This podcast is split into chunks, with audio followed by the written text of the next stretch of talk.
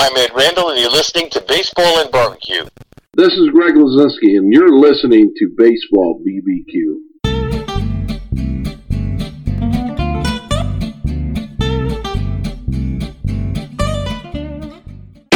Hi, this is Gary Mack of the Mets Musics Podcast, and you're listening to Jeff and Len on Baseball and Barbecue, one of my favorite podcasts, and I know it's one of yours too. The only problem is, after I get done listening to it, I'm hungry. All right, guys, take it away.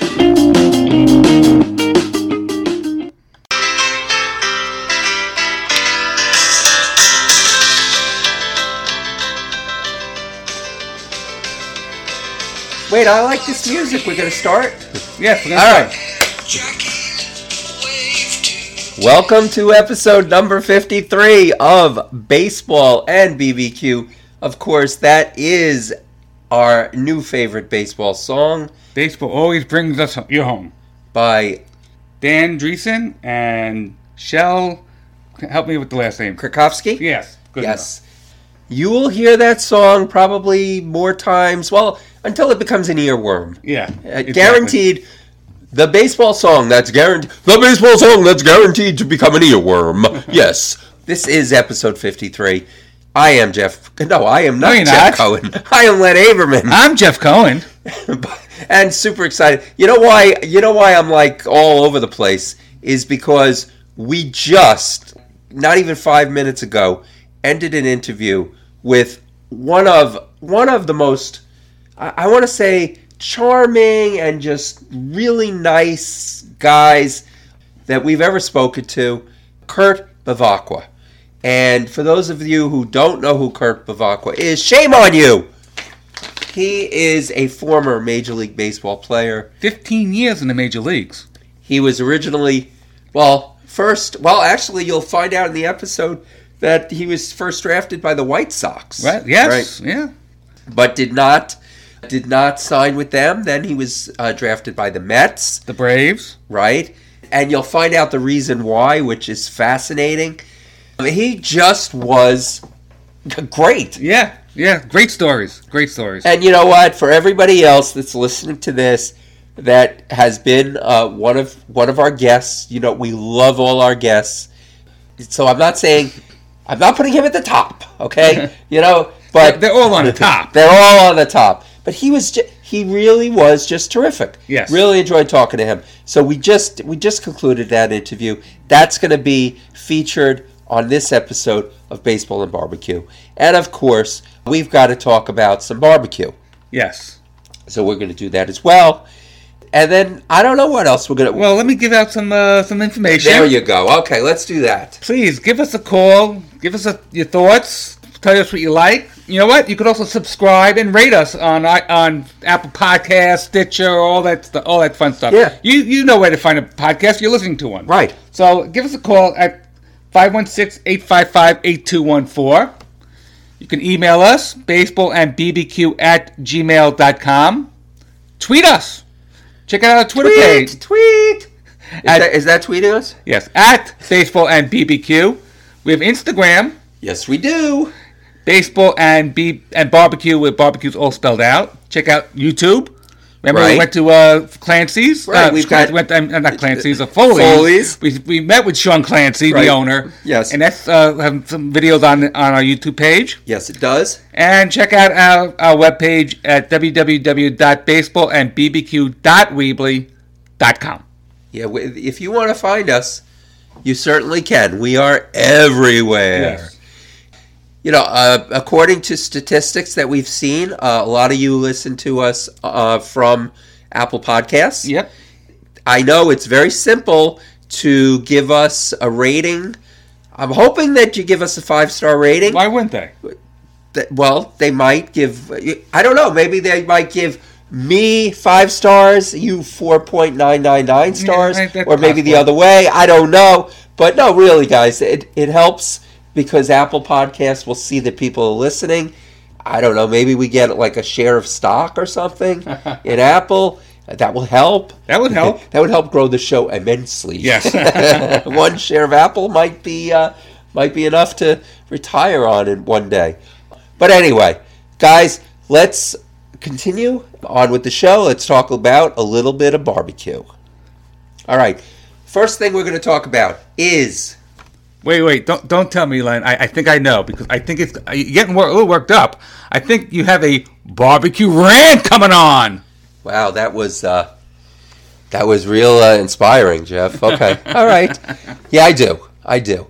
You know, I don't know. Call me old fashioned. Old fashioned, Call me, call me irresponsible. irresponsible. Old fashioned. I know there's a song in here. No, but guys, you barbecues outside all year. I I mean, some people put it in their garage, but I leave it out all year. I, I think most people probably, you know, leave it out all year. I'm not saying your car goes in your garage because it like if if most of you are like me, the garage somehow is for bicycles, hardware, you know, tools, sleds, I- whatever, you know, snow blowers, you know, whatever whatever it is, but probably not a car. The barbecue stays outside, maybe on your patio, on the lawn, on the deck, whatever. So you really need to keep it covered. Even if you're in a hot area, you should cover it because rain will not be good for it. You know, I, I of course like to cover it because snow. And I understand that eventually the cover is going to wear. I don't know, but the old the when I first got my grill cover, and I used to get a Weber cover, and it had Weber on it, and I don't know if it was a better cover or not, but I bought a Weber cover, and it lasted a long time. And you know what happens? And you know what I'm talking about if you have a cover. It gets it, when it's cold, the cover gets frozen, and it's almost like when you when you take it off, it's like a shell almost. It's like it, it's hard. It, Right, Yeah. yeah. It crackles. Right. And so I know that the covers aren't supposed to last forever and that eventually you're going to need a replacement. But I have to tell you, the last cover that I got is only, I think it's about three years old, and it started to wear like after a year and a half. Now, I love Weber. I lo- anybody listening to this show, if you're from Weber, I love your product. I have a Weber gas grill. I have a Weber Smoker. Smoky Mountain Bullet. Okay, right, the bullet smoker. Thank you, Jeff. You're welcome. Okay. My I- is getting better and better. Much. I, I I love the Weber briquettes, okay, for that I use in my smoker. As a matter of fact, when it became harder to find them, I, I may have ranted about that, but I, I looked forever to find them and finally did. And when I did, I made sure I bought numerous bags just in case I had a hard time again. But guys, Weber, your cover, what is going on? First of all, all right, if if quality is- isn't as good as it used to be, I don't really accept that because Weber, quality on your grills is fantastic. But so now I have to buy another one, and I start looking for a cover. Eighty dollars for a Weber grill What? cover? Yeah. 80 bucks for a cover? Now, okay, I understand. You know, you, you, you pay money for something that that's worth something. It's covering your grill, but if it's only going to last a couple of years, I, do I want to spend eighty dollars every two to three years for a cover? Seems like a lot of money Yeah. for a cover. Yeah, seems high. Yes. Now, then there are some people that say, "Wait, hey Len, guess what? There are generic covers without the Weber name on them."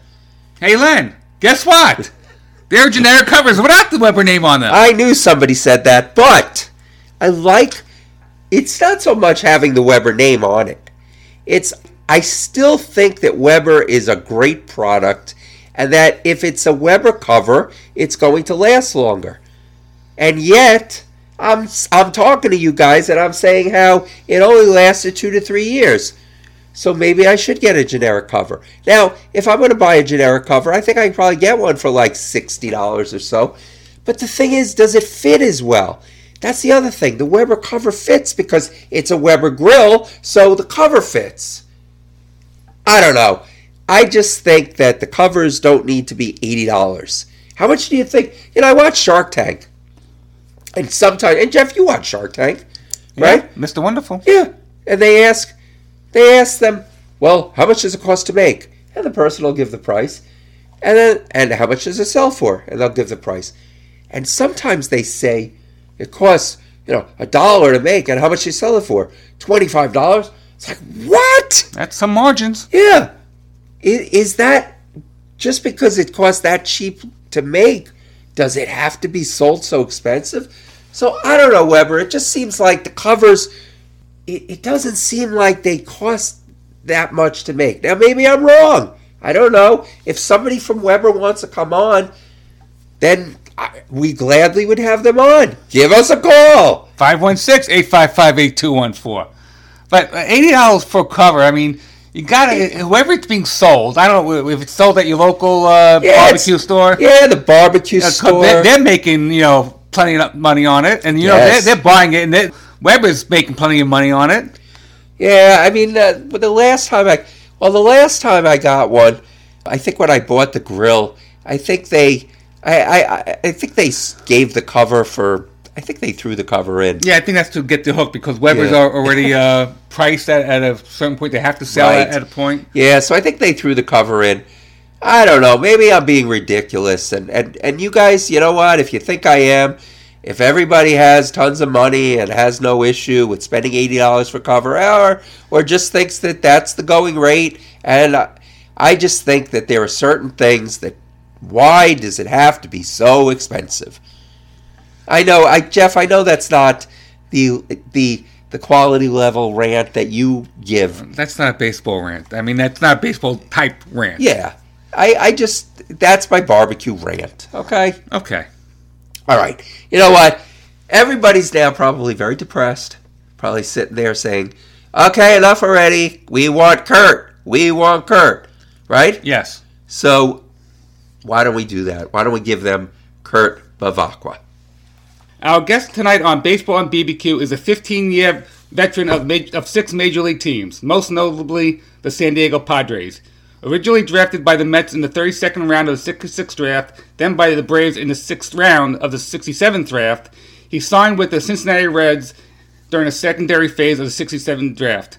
Traded to Cleveland in 1971 where he began his major league journey. He has played with a dozen Hall of Famers, including Dave Winfield, Rollie Fingers, Gaylord Perry, Willie Stargell, and the great Tony Gwynn. Today, he's enjoying retirement in San Diego, California. Welcome to Baseball and BBQ, Kurt Bevacqua. Well, howdy, guys. It's um, it's a pleasure to be on the show, and there's about eight or nine more guys that you didn't name that I played with that are in the Hall of Fame. Oh, Wow. I, I know, but it was just a too long a list. I know there was uh, Rich Gossage, Oz- Ozzie Smith, Bert Blyleven, Hank Aaron, uh, Gaylord Perry. So, yeah, it's, it's quite an impressive you know list. I would have left Bert off the list. I, I forgot about him. And actually, you know, there's one we were just talking about it. You played with Steve Garvey. I don't know how you feel about it, but I kind of feel that Steve Garvey should be in the Hall of Fame. you know? There, I think there's quite a few guys that are in in the gray area that they call it. Right. that they should just bust them all up there and enshrine them in the Hall of Fame with the people that have gotten in the last few years. Exactly. And that's not that's an argument for another day, but I agree with you. The Yeah. recent some of the recent people that have gotten in have kind of made people who haven't gotten in need to get a second look. Agreed. Absolutely. And in particular, I, I need to be in the Hall of Fame if Bud Selig is in the Hall of Fame. Absolutely. yeah, you're right. I don't know how Bud made it. That, that's for sure, Bud. Hey Kurt, why don't we just go to the highlight of your career? I mean, we're going to skip all this baseball junk, go right to the highlight, go to the 1975. All right, let's go back in the Wayback Machine. 1975, Joe Garagiola, Bazooka Bubblegum Blowing Champion. You defeated catcher Johnny Oates, and you won the championship what what pride you must have felt because on your next year's Topps baseball card, you're pictured blowing a huge bubble. Take it Well, away. that was Sy Berger's idea. And I, I, didn't even pose for that picture. It was taken right off the television. oh, really? But so what's your so Kurt? What's your uh, bubble blowing technique? Is there a special technique? I know I was never a very good bubble blow, Yeah. blower. I have I have no technique anymore, but it uh, you're using the wrong terminology when you're saying blowing a bubble because you don't blow into the bubble. That causes the back wall to break. Ah, see, so he, yeah, so he, he, That's what is- he's doing. he knows. All right, I'm, I'm going to let Jeff take it away, but I had to ask you about that. So let's get back back to a little baseball, Kurt. Uh, looking back at your career, you played for a plethora of managers, including the Hall of Famer Dick Williams. But the list is somewhat impressive. Al Dark in Cleveland, traded Jack McKeon in Kansas City, Danny Murtaugh and Chuck Tanner in Pittsburgh, along with San Diego managers Roger Craig and Jerry Coleman. Who did you enjoy playing for most, and who had a great impact on your career? Well, I, I enjoyed playing for quite a few of the guys. I mean, uh, the best manager I ever played for, hands down, is Dick Williams. He probably had the biggest impact on my career because I think he recognized what I could do in certain situations, and he kept me at his side. And I knew when he was going to use me. I even knew or had a pretty good idea games that I was going to start. Billy Hunter had an influence on my career in, in Texas. Mm-hmm. He gave me an opportunity to play. It was a year of turmoil in Texas where I think they had four managers that one year when I first joined them uh, in 77. And Billy Hunter gave me uh, quite a few opportunities to play, and, and I responded, you know, big time. And I think I think 77 was probably a year, the entire year was a turning point in, in my career going forward with the success that I had. So it was uh, it was a good time. I enjoyed playing for Jack in Kansas City. Jack was going to acquire me when he was the manager of the Oakland A's. Uh, when I got released by the Seattle Mariners, I, I called Jack first, and he said, "I'll get right back to you. I'm going to call Charlie." And he called Charlie Finley. Jack called me back in five minutes, and he said, "Charlie said you're making too much money." My contract was for twenty six five that year. Oh, cheap Charlie. So I did not, I did not go with the Oakland A's, and instead, uh, Rich Donnelly, who was the manager at the AAA level, I think the year before, or I had seen him in spring training. Uh, we had started talking because I played third, and he was the third base coach, and it was. Uh, it was we dre- developed a pretty good friendship. So I gave him a call. He was with the Texas Rangers. He got the okay to invite me down to Plant City, Florida. Uh, I went to Tucson, and uh, I continued to swing the bat the way I had done uh, in winter ball that year when I was with Mayaguez in Puerto Rico, where we won the Caribbean Series. I was the MVP of the league. I was the MVP in the World Series. And spring train, the spring training that year was Seattle. I hit 330 Wow. And then I went to uh, I went to Tucson and hit 350, I believe it was, and the Rangers called me up. I hit 330 there, so I had a pretty good year. I'm, I'm going to sit back and put all those numbers together sometime, and and see what kind of year that I really had because it was really one calendar year. Well, in, in So uh, according to to do. according to your uh, baseball reference page in 1977, you hit uh, 333. Not too shabby. That was with Texas. Right. Yeah, I did. Uh, I had a pretty good year. Yeah. I had a pretty good amount of opportunities to play there when I got called up, and uh, you know, we had a pretty good ball club. We, uh, you know, had an opportunity to uh, to do something in the American League, and and we just didn't get the job done. But I mean, we had Richie Zisk and Al Oliver, and Gaylord was pitching for us. Uh, Toby Harrah was uh, was an infielder with us. Bump Wills played with our ball club. Uh, Bobby Bonds was there. We had a pretty nice ball club, and we had some pretty good pitchers also. Uh, John Matlack was on that club. It was it was a fun time. It, wa- it really was. Kurt, you were drafted. Excuse me. For as Jeff said in the intro, you were drafted by. Well, Jeff and I are big Met fans, so our beloved Mets in 1966.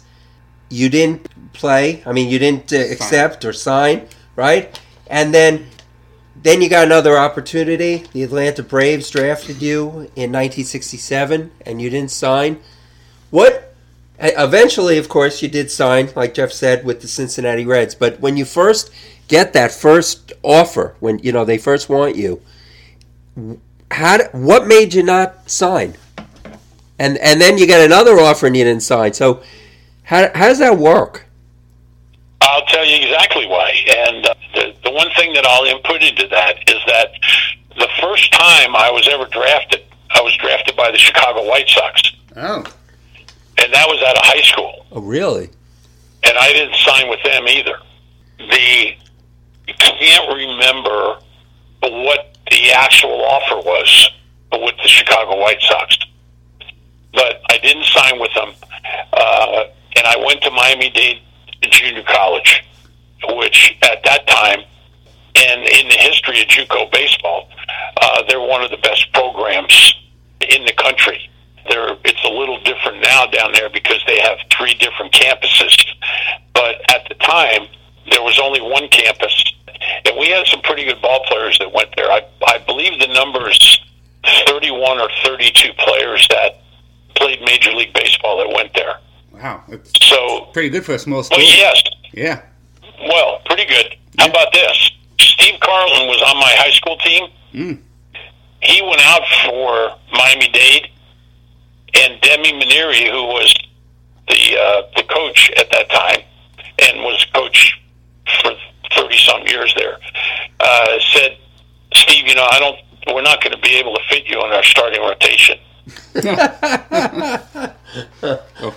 So he went. He went and tried out with the Cardinals. The next day, I was there, and he signed for five thousand bucks.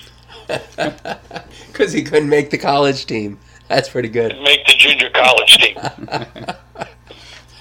I talked to uh, I talked to Demie about that about a year and a half ago when I went up to visit uh, visiting him in, in Baton Rouge because his son is the uh, head baseball coach at LSU and used to uh, used to run around our dugout when uh, for the two years that I was at junior college.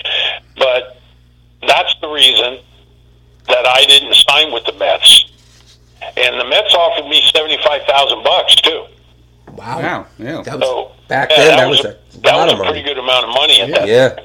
And I definitely wasn't going to sign with the Braves because they drafted me in the free in uh, I think the secondary phase because we had two different drafts back then. Mm. But the reason I didn't sign was because we had lost the national championship that year in the ninth inning to Nassau Community College. Really? That's wow. That's down the block from us. Yeah, we're, we're right near there. That's funny. and I wanted to go back to school, go back to Dade, and go back to the national championship game and win it. And we came close again. And in the history of JUCO baseball, there's not too many teams that have gone back to back to Grand Junction where the national championship is played. And uh, we we did that year. And in '66 and '67, uh, we went back to back, and boy, we had some we had some pretty good players who had a pretty uh, good time, and a couple of guys went on to play professional baseball. Bob Stinson was on our team. Al Crawford was on our team. He uh, he got to the AAA level with the Reds. Him and I both signed uh, with the Reds, but I mean, guys that graduated from Dade or, or went there to play and, and maybe didn't graduate were Mickey Rivers, Hmm? Bucky Dent, Steve Carlton, of course, uh, went there for a semester, but he was told that he didn't want to hear and just signed. You know, we we have Mike Piazza went there. Yeah, I, th- I thought I, I thought Mike Piazza went there. Right. Yeah, Yeah. some Yonder Alonso went there, uh, and then went on to the University of Miami. You know, they're that's one hell of a baseball program. Unfortunately, Demie passed away about a year and a, about a year ago, and that that was the reason I went up to Baton Rouge. I brought my sons up there because I I just figured we'd kill two birds with one stone. I'd get to see Demie because I knew that Paul had moved him up there uh, because he had dementia Mm-hmm. and I wanted to get to see him. he, he meant a lot to me and he meant a lot to, to my career. So I, I was fortunate enough to do that. My family and I went down to uh, to Louisiana. We had one heck of a time. My boys played in uh, an LSU showcase, and it was uh, it was so much fun. And I got to visit with Demie and perked him up a little bit. Talked to a couple of guys that were that were on the team after I visited with Demie, and told them that Demie said hi. So it, it turned out to be a great deal. Sounds sounds like a, a, a great great program, uh, Miami Dade. Let me ask you this: You spent a short time in Kansas City, and by the way, uh, one of your teammates was a past uh, guest of ours, Mark Littell, and he's quite a character. Uh-huh. but, yeah, he is. But in a fan post about uh, you, at, it was written in Royals Review, and I'm going to quote this. In a nutshell, that was Kirk Bevacqua as a player. He hustled every play. He tried to stretch every hit. He enjoyed the victories. He signed a lot of autographs. He looked like he was enjoying every minute of it, and best of all, he let us enjoy it with him. He was a fan's ball player. Unquote. Does that accurately describe the, your style of play? You know, I think it's pretty close. As a matter of fact, uh, I think it's pretty right on. It uh, sometimes it was hard to sign all the autographs that that were available to sign, and walking away from from kids that were waiting for an autograph uh, for me was a very difficult thing, and the reason so was that I grew up in Miami, mm-hmm. and we didn't have a major league baseball team, Right. but we had the Baltimore Orioles, and we had the AAA Miami Marlins, and I'll never forget waiting for an autograph as a kid mm-hmm. Just four blocks from my house outside of Miami Stadium and wanting to get autographs from players that walk by me. And feeling the joy and the happiness when players would stop and actually take the time to give you an autograph. Well, you know, So it, it was something that just carried with me, and you know, I I did whatever I could uh, when it came to uh, autographs for kids and uh, and even adults at times. So, and as far as far as playing the game hard, that's all I ever knew. Well, along those lines, so I, I let one of our listeners, Larry Soifer, uh, who's a very big fan and uh, loves old baseball history, know that you were coming on. And he gave this memory, which is definitely a reflection of, of what you're saying, uh, how you were as a player. He says, I think it was him in the 84 World Series when he was with the Padres. Somehow he got on third base and he pulled his hamstring, and he told the third base coach not to say anything to the manager as he wanted to stay in the game. Says you could double check that. That he says I, it was very cool. I remember hearing that on TV. Is that that true? That is true. And uh, the reason people were able to hear that uh, was because Ozzie Virgil, the third base coach, uh, that particular game was mic'd. And what NBC did was they. Uh, I'm trying to to, uh, to think of the gentleman's name that used to do. Oh, he did Wide World Sports and. Uh, Oh, Keith Jackson. Keith Jackson. Keith Jackson did these things for NBC every year, and it was consensus of the World Series or the Super Bowl that lasted like two minutes. That's where this gentleman, and I, and I thank him for bringing that up, by the way. That's where this guy heard that because it's in that tape that Ah. Keith Jackson did, unless he had the tape of the entire game, which I don't know if it was game. I don't know if it was game one or game two because it was at uh, Sandy. It was at Qualcomm Stadium, which at the time was Jack Murphy Stadium. But I don't remember whether it was game one or two. Uh, speaking of 1984, the World Series, uh, that's when Padres uh, unfortunately lost to Detroit 4 to 1. But you had an impressive 412 with two home runs and four RBIs. That must have been a hell of an experience. It was fun, and that's going going back and saying what I said earlier, where Dick Williams was the best manager I played for. He wasn't the best manager I played for because he let me play in the World Series. Dick Williams was the best manager I played for because he knew what guys to use in certain situations. He knew guys that could rise to the occasion.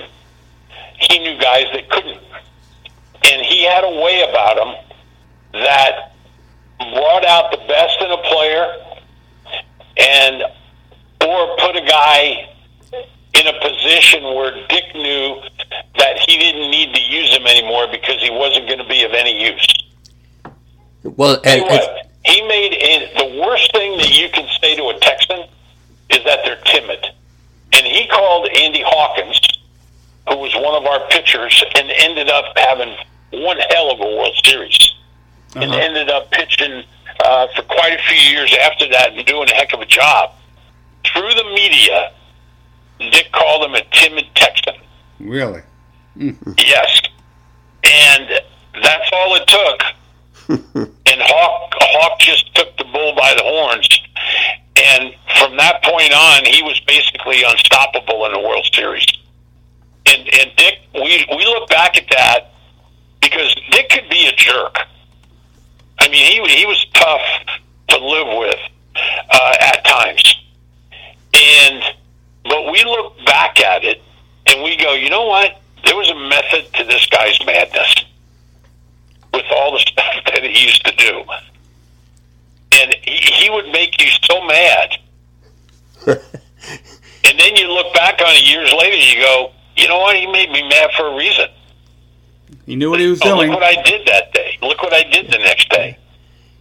you know, He was pretty special. Speaking of Dick Williams, I just happened to see him, excuse me, on YouTube, and this is a clip that people will definitely want to watch. It was the Padres, your team, The against the Braves, and a brawl, uh, one of one of the brawls of to end all brawls. That you want to tell us a little bit about that?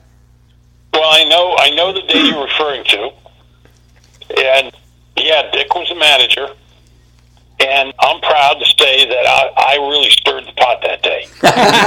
well, you you did one hell of a job because at the end of that there was nobody left on the bench. Everybody was ejected and in the clubhouses. That was incredible.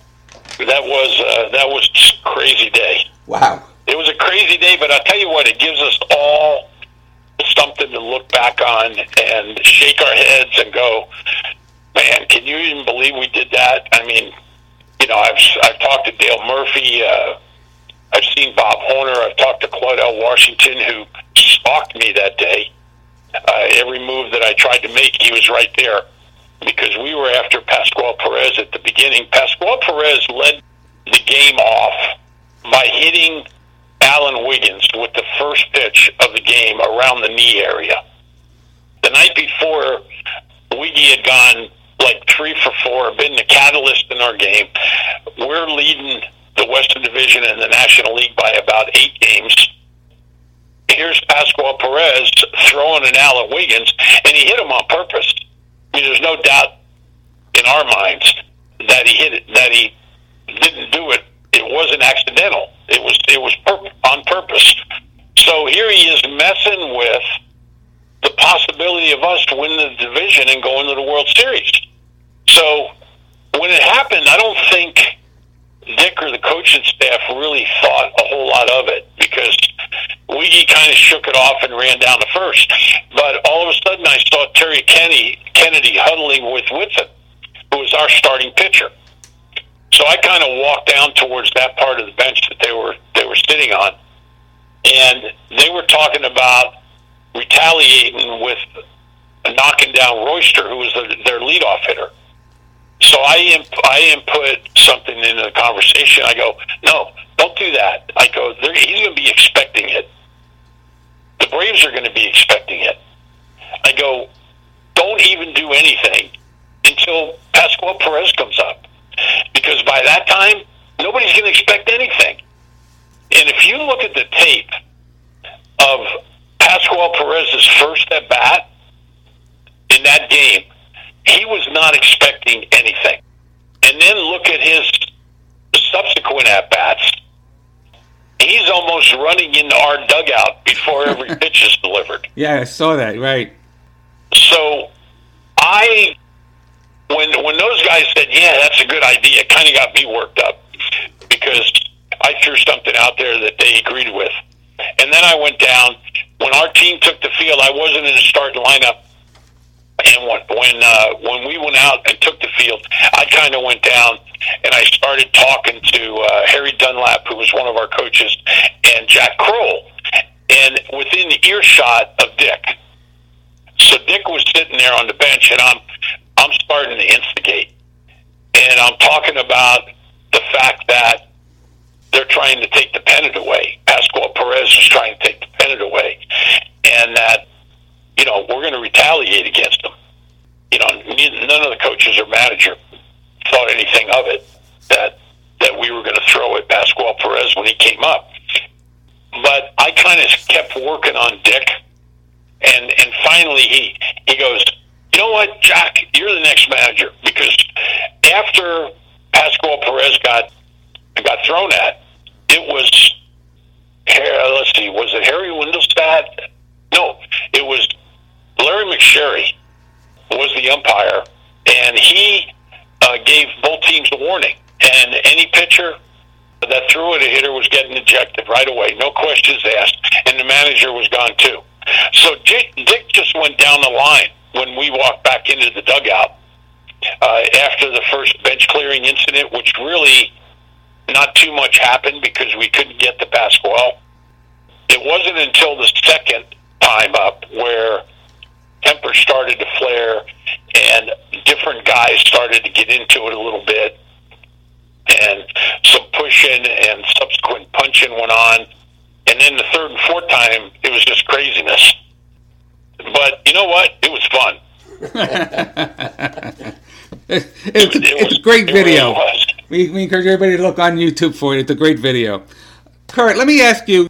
You played both in the American League and National League, and you actually started your career in 1971. So your career started before the designated hitter, and you saw the change of that rule firsthand. Which style of play do you prefer? Well, I'm kind of old school and I I prefer.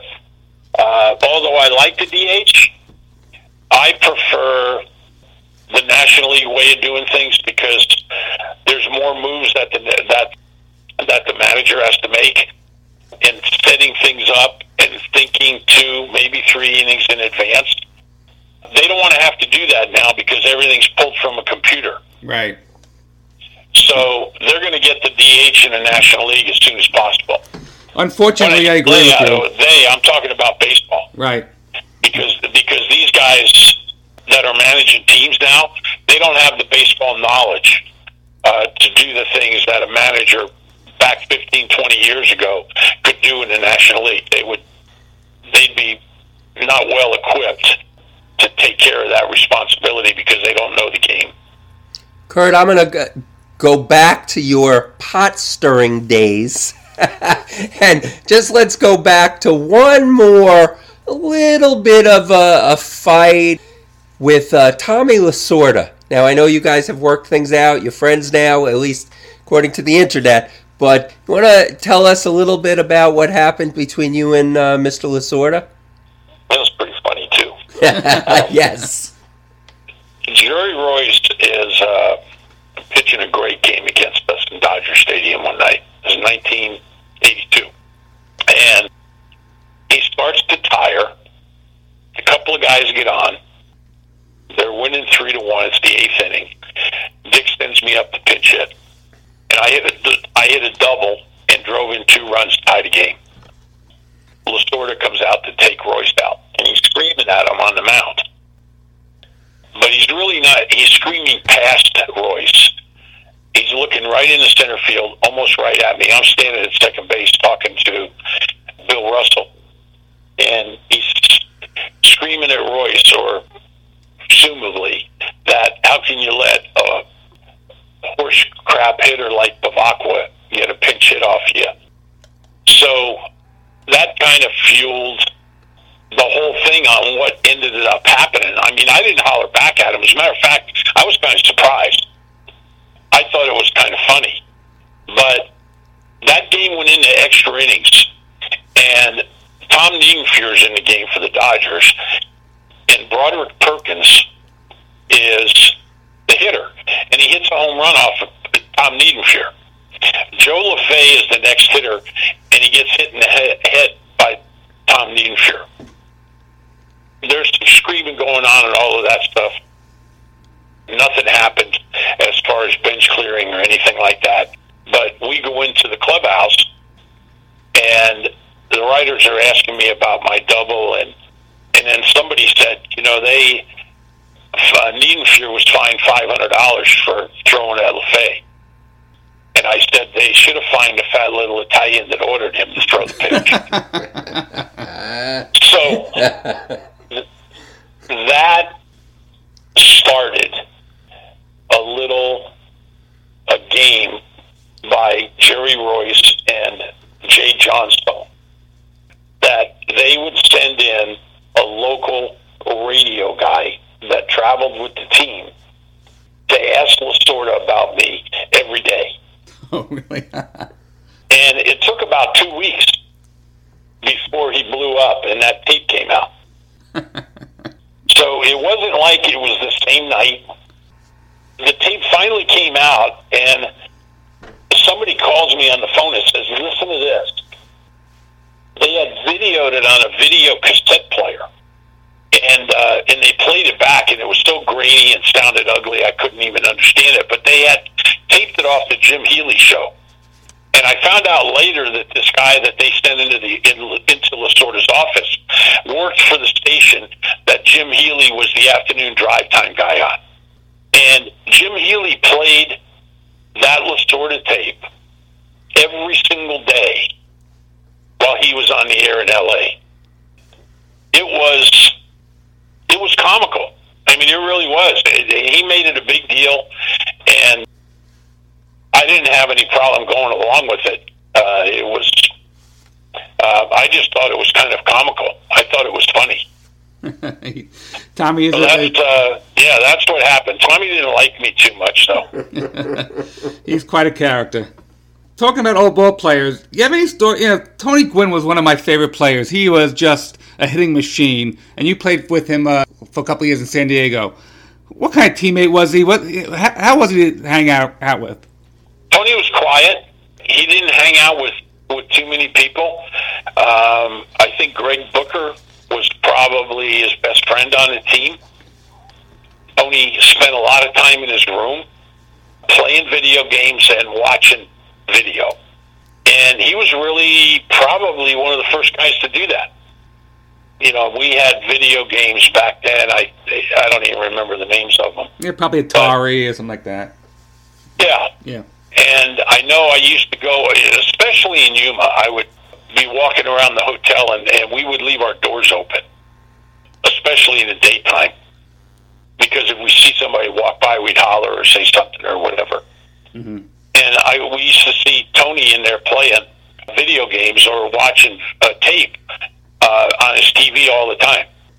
And he Tony would he would actually call his wife Alicia on the road and ask her to re record or tell him what he did wrong his third at bat that night, or I want to make sure that the pitch was down and away and it wasn't just an illusion.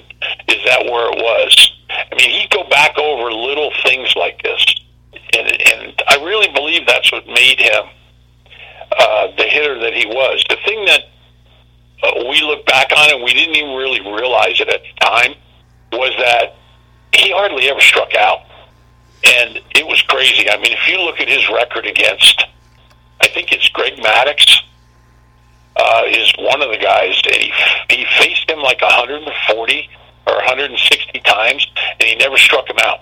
That's crazy. Wow. That that is crazy. That is absolutely crazy. Yeah.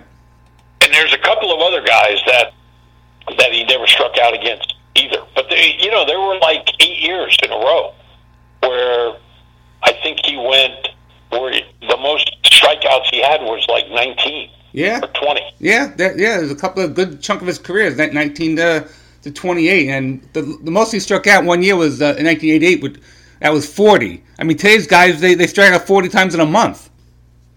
Oh, 40 times is a good is a good month for some of these guys Yeah. nowadays. Yeah. Yeah. Crazy. Yes. Uh, speaking about baseball today, too much technology with replay and the call for automatic automated strike zones. What's your feelings on that?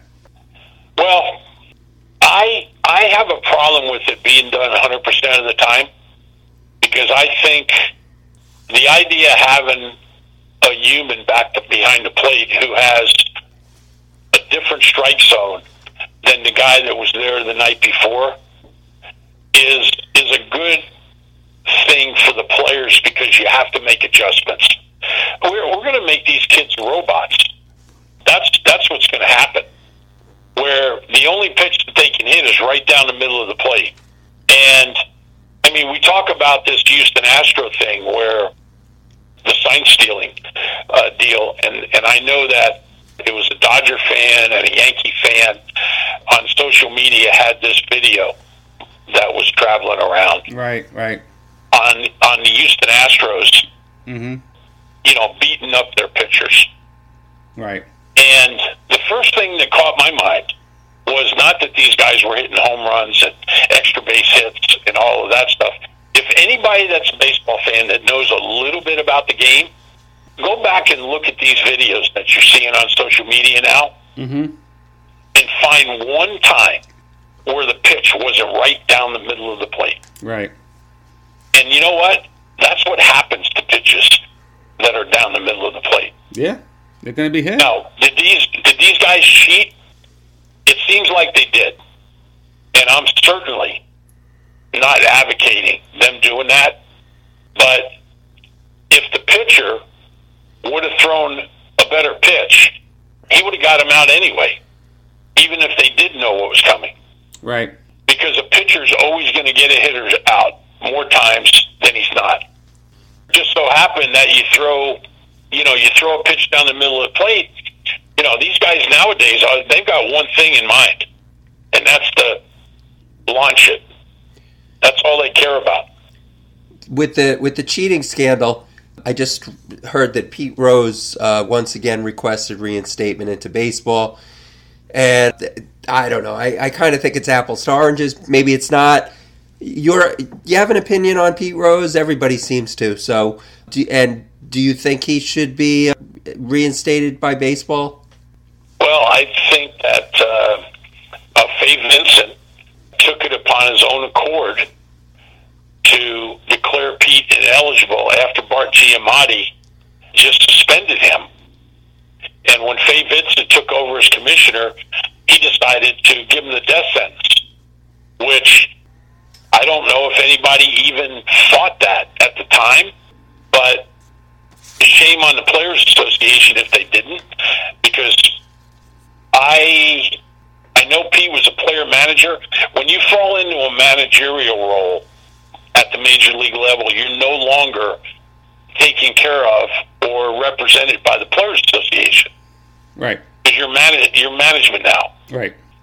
So when Bart Amati declared Pete, you know, that he had been on baseball and that he suspended him and the report came in and all of that stuff.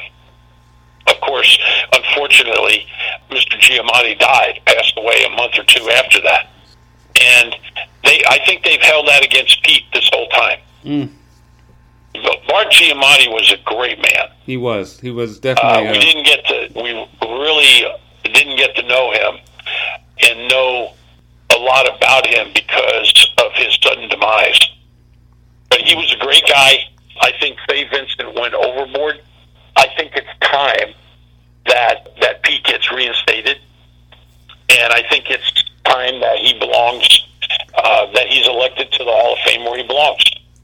well, uh, you know what? That's definitely uh, one way to look at it. Uh, I'm sure there's people out there who uh, think something else, but he was definitely a great player. I know when I watched him play, you know, he was uh, he, he had all the talent. They said he didn't have all the talent, but he outplayed everybody the way he, he, he the way he played the, the game. He played hard. He played hard like you did. Yeah. Right. We, you you were They didn't nickname you Dirty Kurt for nothing, right? You had. You, Well, it's funny. It's funny you say that because uh, you said they didn't nickname me Dirty Kurt. Pete Rose nicknamed me Dirty. Oh, did really? He did. Yes, he did.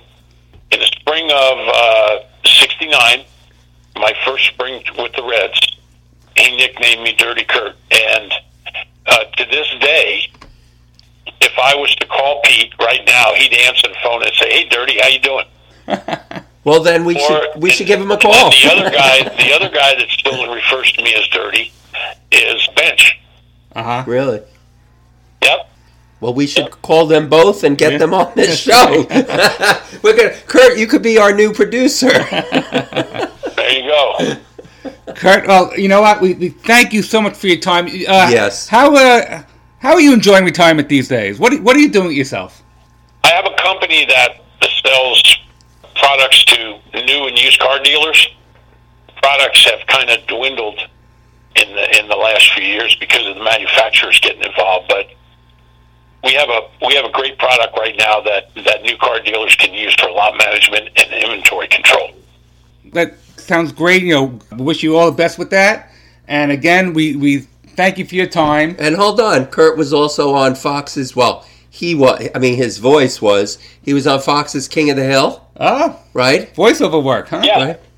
That that's No, very it cool. actually wasn't a voiceover. It was uh, one of the directors of the show was a big fan, so he made me a part of a couple episodes. So it, yeah, I didn't do any voiceover for the show. I never got a check either, by the way. yeah, I came up to I came up to bat against Homer Simpson's wife. Uh, not not Homer Simpson. Right. I, I know who you mean. It's uh, King of the Hill. I know. Is it Peggy or? Hey, Peggy. Peggy Right. was pitching. Yeah. Yeah. and she struck me out. Oh no, she didn't strike me out. I hit a ball. Uh, she got me out. Right. You hit a long fly seen, ball. I right? haven't seen the episode. Yeah, I hit a long fly ball, and I don't know. Somebody jumped up against the fence and caught it or whatever, and they were talking about me taking steroids and another, uh, you know, another funny deal. Well, we we uh, as Jeff was saying, greatly appreciate you coming on. Thank you, Kurt. You it, this was one of my favorite. I have to tell you, one of my favorite interviews was that we've great. done. I I know that might hurt the feelings of countless other people, but I got to tell you, this was one of the most enjoyable. Just your stories are incredible. And uh, it seems to be former Royals because Mark Yeah, Littell Mark was Littell was- also was incredibly entertaining. Yes. So uh, we really do appreciate your time and thank you again. Hey, it's it's my pleasure. Uh, continue the good work on your show, and uh, we'll do it again someday. That'd be great. Thank you. Thank you. Thank you. Thank you, Kurt Bevacqua. Three thank yous. Sounds like I'm fawning all over him, and yes, I am. Thank you, Kurt. He was really, really good, and we appreciate it. Yes.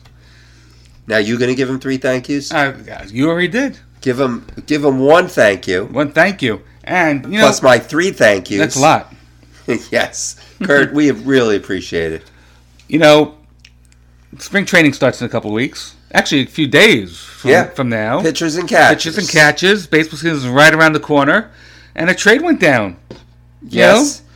Oh, A big, a big trade went down. Yes, yes, of course a trade went down. And of course, when you said that, it reminded me, when it's Yeah. pitchers and catches, of something that I heard today as well. But go go on with Uh, your trade. a big trade. Jack, Joc Pederson was traded to the Angels.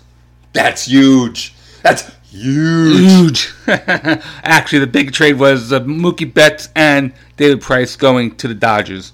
I heard a lot of pissed off Boston Red Sox fans as I was uh, driving today. They got a couple of prospects, I guess, from the Dodgers and Twins, because the Right. Twins ended up with Kenta Maeda. But you know, they had they want to slash some salary. Dodgers, uh, you know, can afford it, right. and the Dodgers look in prime position to uh, get back to the World Series.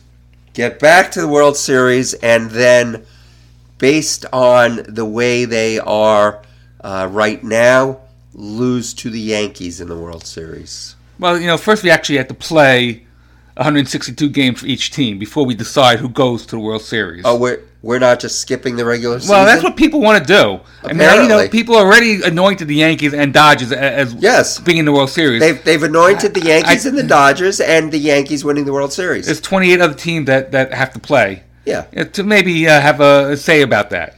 I think the as far as if if it actually did happen today, the Yankees have better. Well, I don't want to say they have better pitching because the Yankees.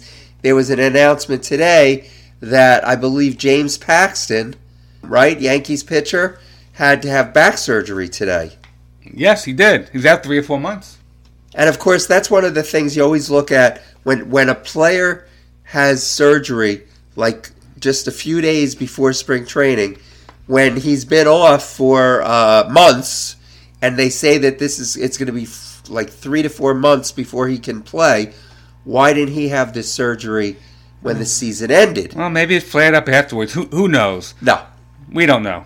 he, apparently there were doctors they checked it out and he was told by like three different doctors that it was something that would get better but it didn't and now a couple of days a few days before spring training he's having this surgery i guess there's two things uh, i think it's a disc and uh, what is it a disc and a cyst that he has to have taken care of all of a sudden the pitching heavy Yankees, or well, not pitching heavy, but they did sign Cole in the offseason, uh, are not, you know, they're going to be without, well, they're going to be without German because he'll be, For, for, for a couple months, right? right, because he's going to be out, Suspended.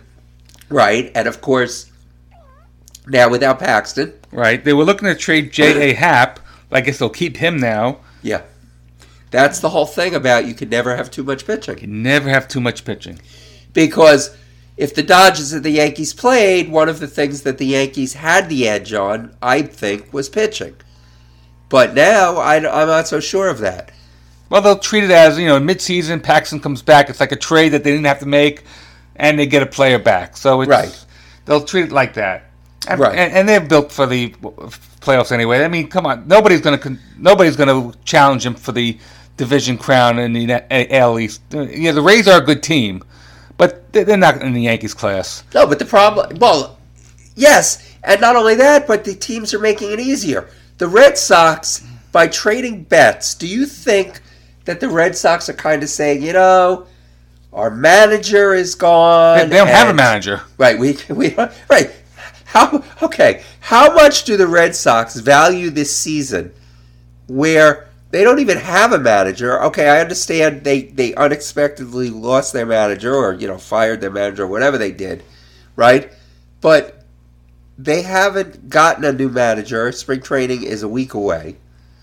Now they trade Mookie Betts, one of the best players in baseball. And David Price, a very high-priced player. right. and I'm sure they're going to eat some of that salary. But you know, the, the Yankees are going to win the division, probably in a runaway. The Rays will do very well because they're a very good team, but they just they just don't have the same talent as the Yankees. And, Boston's going to be far behind with uh, Toronto and and Baltimore. So you know, Yankees should win it easily. Right. So as far as the trade goes, I think the Dodgers. It's a, I think it's a very good trade for them. Probably they should. They uh, hopefully they're going to sign Betts. I would think they're going to make a, a big effort to sign Betts. I don't think they traded him, you know, to get him for just a year. They'll probably try to sign him. That's what I, I think it's a good trade for the Dodgers. I don't think it's a good trade for the Red Sox unless it is because they're trying to get rid of salary. But it's just hard to believe that a team that has, you know, the Red Sox are considered one of the big money teams, and they're dumping salary. Yeah, I mean that that's it's you know they have so much money. There's so much money in the game, yet they're, they're shedding salary. You know, uh, are they going to shred ticket prices now that they're getting rid of uh, trying to lower their payroll? Oh, of course they are. yeah, of course they are. Of sure. course. That's why. That's another reason they did it because they said, you know, we we have to charge these fans so much money. Look what a beer costs. But you know, if we trade David Price and we trade Mookie Betts, we can lower the prices. Yeah, right. and and you know what? Speaking of money, And I know that this is baseball and barbecue and not Mets and barbecue. But uh, we're going to talk money for just a second. Uh, your uncle, Uncle Stevie. he's no longer going to buy the Mets. What's going on? They pulled out the Wolfpons. Did something sneaky. They like they always do. Oh, Uh, are you I- trying that now? We can't get I'm- the Wilpons I'm disgusted with the Wolfpons. I I don't want to discuss it. You know, Len. I, I think it's time to go. You're making me cry. Be- I just, I know we should end right there, but between last time, well, oh, it hasn't aired yet. We we had Gary Mack on, which will be uh, episode fifty four, at talking smack about Rob Manfred, and now you dissing the Wilpons. Those are two guests that we're not going to get on. Well, as long as we get guests like Kurt Bevacqua, I'm fine with that. Exactly. But let's just say that I don't. Obviously, we don't know what happened in this whole Cohen Mets Wilpon thing. But if he was going to buy the Mets and he was going to spend billions of dollars, right? And so he's buying this rich man toy, Right. and then they're going to say, "Oh, you're buying it, but you can't really use it for five years." And you can't, you know, even though you'll have controlling interest, we're going to run the team. Right. Yeah. I, I don't think so. I mean, that's like that's like if I bought my house, but but the people that sold it to me said, "Well, you can move in in five years." Right. What? I mean, you can use the backyard if you want. You know, that's okay. But but we're gonna live in the house. Sorry. All right, Len. Uh, Enough with this. Let's uh, let's wrap it up. Did I depress you? You did. Uh, sorry. I, okay, now you you are you really are crying. Jeff is crying. Call and make him feel better. Jeff, just before we go, tell them how to call the show and make you feel better. 516-855-8214. Email us, baseball and bbq at gmail.com. Tweet us, baseball at, at baseball and bbq. Instagram at baseball and barbecue, where ba- barbecue's all spelled out. Our website is www.baseballandbbq.weebly.com and check us out on our YouTube page. Until next time, I'm Len. And I'm Jeff. See you then.